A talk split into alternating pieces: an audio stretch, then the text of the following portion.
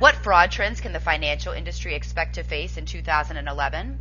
Hi, I'm Tracy Kitten with Information Security Media Group. I'm here today with Adam Dolby, who oversees online security and authentication solutions for Gemalto North America.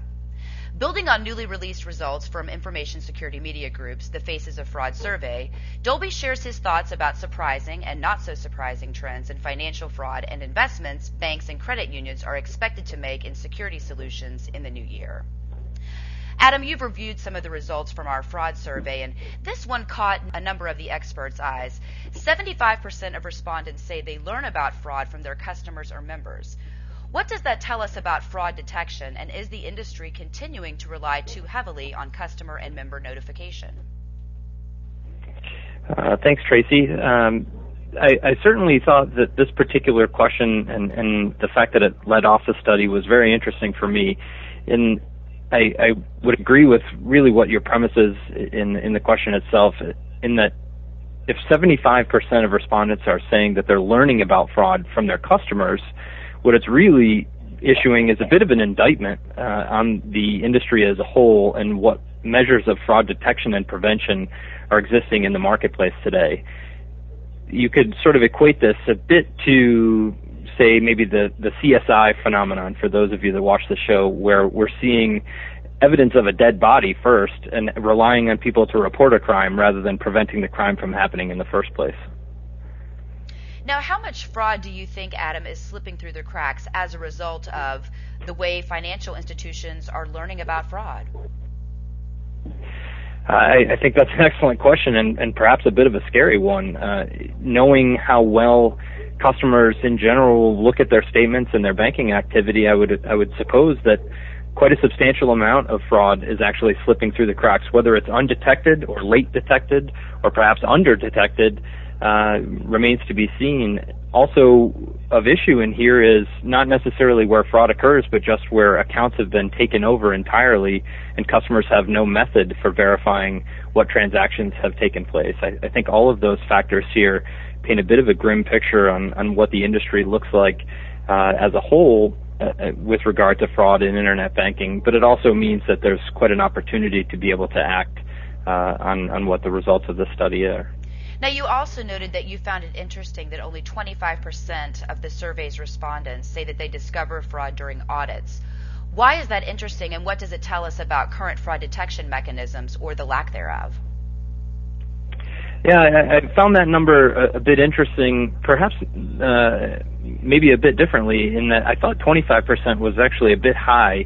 If if we're actually discovering fraud one out of four times during an audit, rather than a customer reporting it or any detection or prevention mechanism uh, addressing the issue, really one out of four are saying that there is fraud being detected during an audit, which is obviously occurring substantially after the fact money is actually moved out of an account. Uh, what's what's particularly troubling there is that no detection mechanism or the customer is finding it at that point. It's actually slipping through almost all of the cracks and being found sort of at the last possible moment uh, during an audit of, of either the account balancing or, or any other system uh, detection. So yes, I think it's good that it's being found that late, but I also think it's a bit troubling that fraud is actually being found that late, that it's been uh, past any of the initial detection systems, including uh, the eyes of the customer. Now, ACH wire fraud is a growing problem. That's not a surprise. But banks and credit unions in the survey results say that they feel very unprepared to fight ACH and wire fraud. Really, to date, there's been a, a bit of hesitancy to move forward uh, with the real aggressive uh, fraud prevention measures rather than, than detection. Um, I would I would say the the challenge for the industry at this point is to move towards solutions and, and certainly specifically designed to address the the spectrum of money movement fraud, whether it's ACH, wire, uh, account to account transfers, or any other type of money movement, and really making sure that we're addressing all of those problems before it's possible for them to happen. Uh, I, I think the other challenge, quite frankly, has been that there have been a number of other issues that have plagued the financial industry and, and some of the uh, relative instability in that space over the last few years that uh, from a simple perspective, people have had other things to worry about. But at this point, I think we really have to recognize that security is an ongoing battle. Uh, it's certainly one of those things that has become a part of the environment. It's a necessary part of delivering financial services online. Uh, that every bank should have a plan to address it and, and staff to do so. Uh, as an industry, making sure that we're looking at and, and making long-term investments that are aimed at stopping uh, uh, fraud as it can occur today, but also as it can occur tomorrow and, and the day after tomorrow, and also what other uh, vectors that it can take, whether it's you know starting as simple as phishing and moving to more advanced malware and keylogging, and whatever else uh, can happen, uh, but also making sure that we're addressing the transaction set uh, that is seeing fraud both today uh, and tomorrow. Now, you've noted, and this is something that we've discussed in the past, not something that's directly related to the survey results, but it does have a tether of sorts. You've noted that authentication is a problem, especially as it relates to ACH and batch transactions. One time passwords have, in some ways, you've said, assisted fraudsters. Can you explain and tell us what you think institutions should be investing more in when it comes to ACH fraud prevention? Yeah, sure. So I, I think one of the point of clarification is that the the initial investment in um, not necessarily just one-time passwords, but but one-time passwords, um, some very basic fraud analytics have really created a bit of a greenfield opportunity for those folks that know how to execute a sophisticated technology-based attack on a financial institution, be that men in the middle or, or men in the browser. So with that sort of opportunity presenting itself to those folks that really know how to, to execute that technology-based attack, what it means is they have an opportunity to sort of get by those uh, security measures, as the earlier pieces of the study would indicate, um, and, and really go after the, the money. Uh, what it requires is a bit of a shift in thinking from the part of, of both security companies as well as financial institutions and that we have to look at how do we defend every type of transaction within the, the banking infrastructure. The early emphasis, and rightfully so, was on protecting wire transfers because those are one-to-one uh, uh, movement of money and, and payment options. But we've historically defended wire transfers very well. At a very basic level, I could pick up the phone and, and call you and say, "Hey Tracy, do you want to move money to uh, Francesca in Massachusetts?"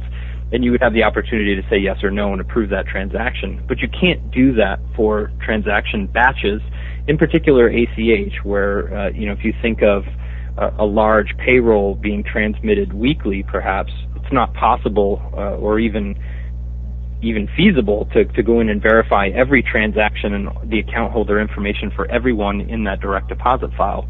So that becomes the weakest link in the security chain and therefore the vector that we're seeing now as most attacks are executed on financial institutions. What that means is we have to look at security solutions that are aimed at protecting large amounts of alphanumeric data, which the solutions that are currently in place, whether that's OTP or, or fraud detection or prevention uh, mechanisms and analytics, those are not designed to protect those types of transactions. R- really, what it requires is a shift in thinking looking at more PKI oriented technology, which is really designed at protecting massive amounts of information, but also alphanumeric information so that it would protect both payee information, account number information, or anything else that's contained in a database both in transit and at rest. Now, going back to the survey results, one of the things that financial institutions noted in the responses that we received were that budgetary constraints and inadequate technology were listed as the most often to blame for lacking fraud detection.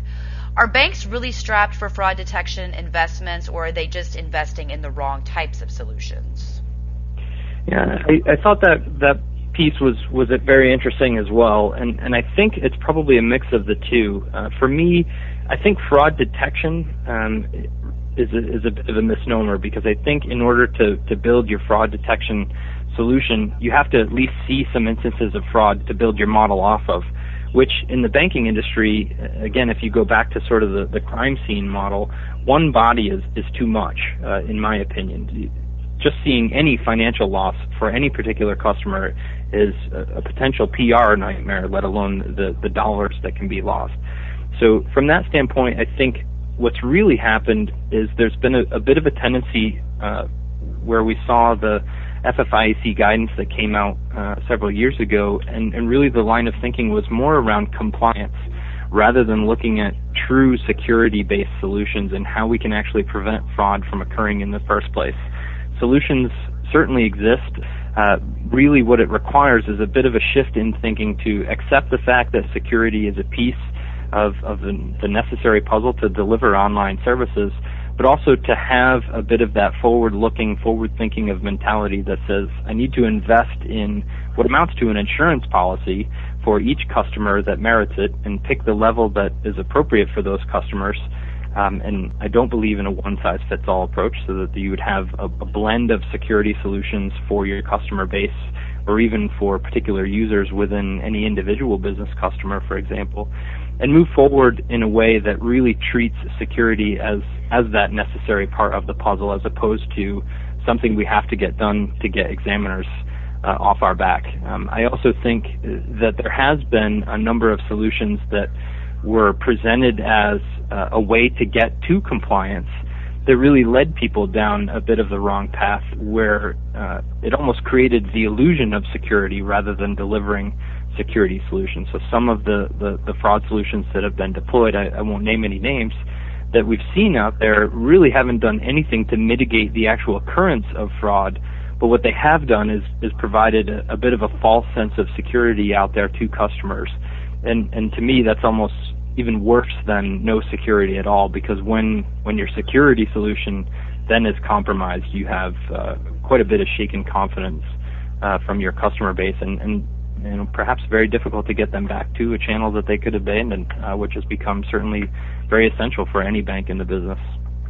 Now, I'm going to build on that just a little bit, talking about reputation loss and customer confidence. 40% of our survey's respondents say that reputation loss and customer confidence were adverse side effects of fraud. What does that tell you about investments banks and credit unions should be making in fraud prevention to not only cut their hard costs, but also their soft costs, which would be the customer and member losses? And I think what it says is, again, uh, not to, to beat the same drum, that security is a necessary part of delivering online uh, banking solutions if if you could say half of or, or even a third of your customer base is potentially at risk from a compromise, I think that's a huge number to have uh, vulnerable to uh, outside influences. So if, if one individual or, or a group of individuals has it in for, so to speak, any financial institution or just sees that bank as the weakest link in the security chain, that's a tremendous number of of your base that you're going to have to not only spend money to try to keep there, but also any media uh, leaks or, or announcements that go out uh, publicized attacks at a time when customers are already looking for a reason uh, to to be aggravated with the financial industry. Uh, it really creates a, a, a, potential point of compromise that's extremely dangerous um, for the industry as a whole not even to say for one institution, but there's the, the possibility that others in your peer group, if they're compromised, you can still have shaken, custom, shaken confidence in your own customer base because they're going to question the security measures their bank has in place. So, so certainly it's a, a very interesting and challenging time. Fortunately, there are security solutions that exist that can make it so that fraud is, is virtually impossible to occur. Um, it certainly requires some some investment from the financial perspective, but it also is is a, bit of a, a mind shift on the part of the customers that they need to be also willing to accept that hey, for me to access my online banking, it may be a bit different than I've I've done in the past. It may require me to carry a device. So there's there's an educational campaign and aspect to this that has to occur as well. But certainly the fact that you know, as this says, possibly 40% uh, of respondents are saying loss of, of customer confidence and loss of the customer itself. That's a huge number of, of people to be potentially vulnerable if your financial institution is attacked. Now, I'm going to go back to the customer education piece for just a moment. We talked about this earlier, and it's come up in, in this last question here. But customer education, you know, even though it is effective, it can only go so far. Yet it seems that banks and credit unions say that education and awareness seem to be the best fraud prevention measures that they have in place. Why is technology not seen as a critical investment when it comes to fraud prevention? And do you see that as a U.S. centric perspective, or is fraud prevention addressed or viewed in a similar way by financial institutions throughout the world? I'm a, a huge proponent of customer education, um, and I think it's uh, going to be essential and even more so going forward that uh, customers are continually educated on what to look for. Uh, whether it's uh, phishing emails or, or not clicking on links, etc. And I think for, for a proactive institution, I think it's an opportunity to position the bank as a resource uh, for that type of information, especially if they have a small business customer portfolio. Um, there's an opportunity to continue to educate them on protecting VPNs and firewalls and all of those things. Um, however, customer education can only do so much, as you say, and it's uh, it's a bit like expecting individuals to not have uh, and transmit the flu by telling them they need to wash their hands all the time. Well, certainly we do that, but we also have a flu vaccine. And really that's where, where technology comes into play is we deliver sort of that vaccine and, and prevent against the, the, the spread of, of, of, that infection. Um, I think it, it is certainly seems to be more of a U.S. centric mentality, uh, where uh, outside of the U.S., you see very rapid expansion and adoption uh, of of authentication solutions and stronger authentication solutions for customers, both at the corporate and at the retail level. Uh, at the retail level, it's almost unheard of uh, in the U.S. There are a few banks that have taken proactive measures, but but they are very few and, and far between. Um, I think technology is seen a, a bit as too expensive, uh, perhaps a bit as too complex. Um, I think that's in large measure uh, a bit of a red herring. I, I, think if you really look under the covers of solutions like Gemalto has to offer, for example, they're very customer friendly, and if you present them to a user in the correct manner, they'll be very accepting of those. I, I think when we've also seen technology presented out to customers, they're they're presented in a way that would would lead to some negative feedback. For example, though, I've, I've seen financial institutions that will say, "Do you want to use this thing to connect to internet banking or nothing?" Well, human nature is going to say, "I don't want to carry anything else to do this if I can get away with it." And and certainly, if you present security in that manner, um, it's it's not received well. But if you go to the same customer and say, "Would you like to be able to access?" Your bank securely and guarantee that no one can commit fraud on your account and not lose money, uh, that's a, a, much different presentation of, of the technology. I would also uh, take it a, a, step further in that we have a set of, of regulations called Reg E in the U.S. where we have a, a number of consumer protections that actually uh, dumb down a bit the level of sophistication on the part of the end user and their awareness of security because the bank is ultimately responsible for fraudulent uh, movement of money. And that's why you see a, a, strong push on the corporate side, which is not covered by Reg E, for security solutions on the part of, or, or strong pull, I should say, on the part of the customer for security solutions in the U.S. Whereas on the retail side, there aren't many security solutions deployed or, or any very many strong authentication solutions deployed on the retail side because those consumers are protected by Reg E. And and really, what we've done is uh, is is said security is going to be the bank's concern. And when you go to try to alter the user experience for those people that are protected uh, by that, that that regulatory protection, they don't have to or have no incentive to adopt any additional measures and, and more protective measures for accessing their accounts.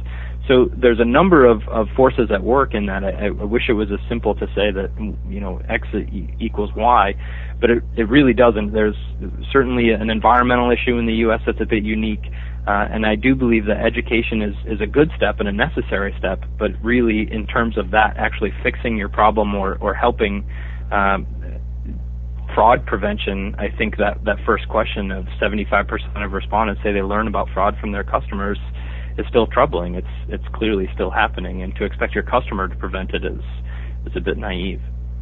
And finally, in closing, Adam, I'd just like to ask about where you see the industry heading over the course of the next year. You note that the industry overall is thirsty for knowledge, and of course, some of this also came up from the fraud survey results. They're looking for more fraud prevention and security tools. Why, in your opinion, is knowledge so lacking, and what can the industry do in 2011 and beyond to break this cycle? Yeah, I, I certainly think um, that it's it's a bit incumbent on, on providers to make sure that we're doing our best to educate folks, and, and whether it's conducting a podcast like this or, or, or webinars, et cetera. Um, and, and that's really our responsibility to educate, uh, not to, to, to simply go out and, and promote product, but really to educate on the threats that exist uh, and, and, and talk to customers about um, what challenges there are and how they can, can be addressed. Um, I do think we'll see better responsiveness from the industry in, in 2011, if only because the industry continues to settle uh, w- with a with a bit of uh, consolidation here and there. But really, the the uncertainty has passed for a lot of folks, and they can start to really focus instead of worrying about if they have a job, uh, worry about doing their job or, or their new job, as it may. I also think there's uh, certainly a, a growing awareness uh, I've seen it all the way up to the board level where they understand, look, there are there are clearly risks involved uh, on the internet and, and doing business on the internet. We have to make sure we're protecting customers in the appropriate manner. Uh, I also think it's it's it's it's been a, a bit of a struggle uh, to to really bring some of the foreign influence where we've seen banks adopt strong authentication for 10, sometimes 15 years and show and get responsiveness in the U.S. for what's happened environmentally overseas and show that customers will adopt this technology and use this technology and actually do more transactions online if they do it. Uh, that mentality has changed. Uh, having been in the industry for, for eight or so years now, I know when I first started doing this, if you talked about a bank in the Netherlands that was using strong authentication, banks in the U.S. said, "What does that have to do with me?" not even considering that it's it's just one internet. Uh, but really now you see that awareness of, of looking overseas to see how they've they've deployed and used that technology and actually refined it to the point where it's it's very easy for customers to use uh, now, and we can bring that expertise into the U.S. So I, I do think 2011 will be a, a, a strong, much stronger year uh, in the authentication space. And I think it's important uh, to sort of learn lessons uh, from around the world uh, and deploy. I also think uh, we'll see a, a, bit of a rise uh, in in the the traditional internet technology, perhaps some newer functionality out to the retail base if we can make sure we protect it the, the right way. I want to thank you for your time today, Adam. You're certainly welcome, Tracy, anytime. Again, we've just heard from Adam Dolby of Gemalto North America. For Information Security Media Group, I'm Tracy Kitten.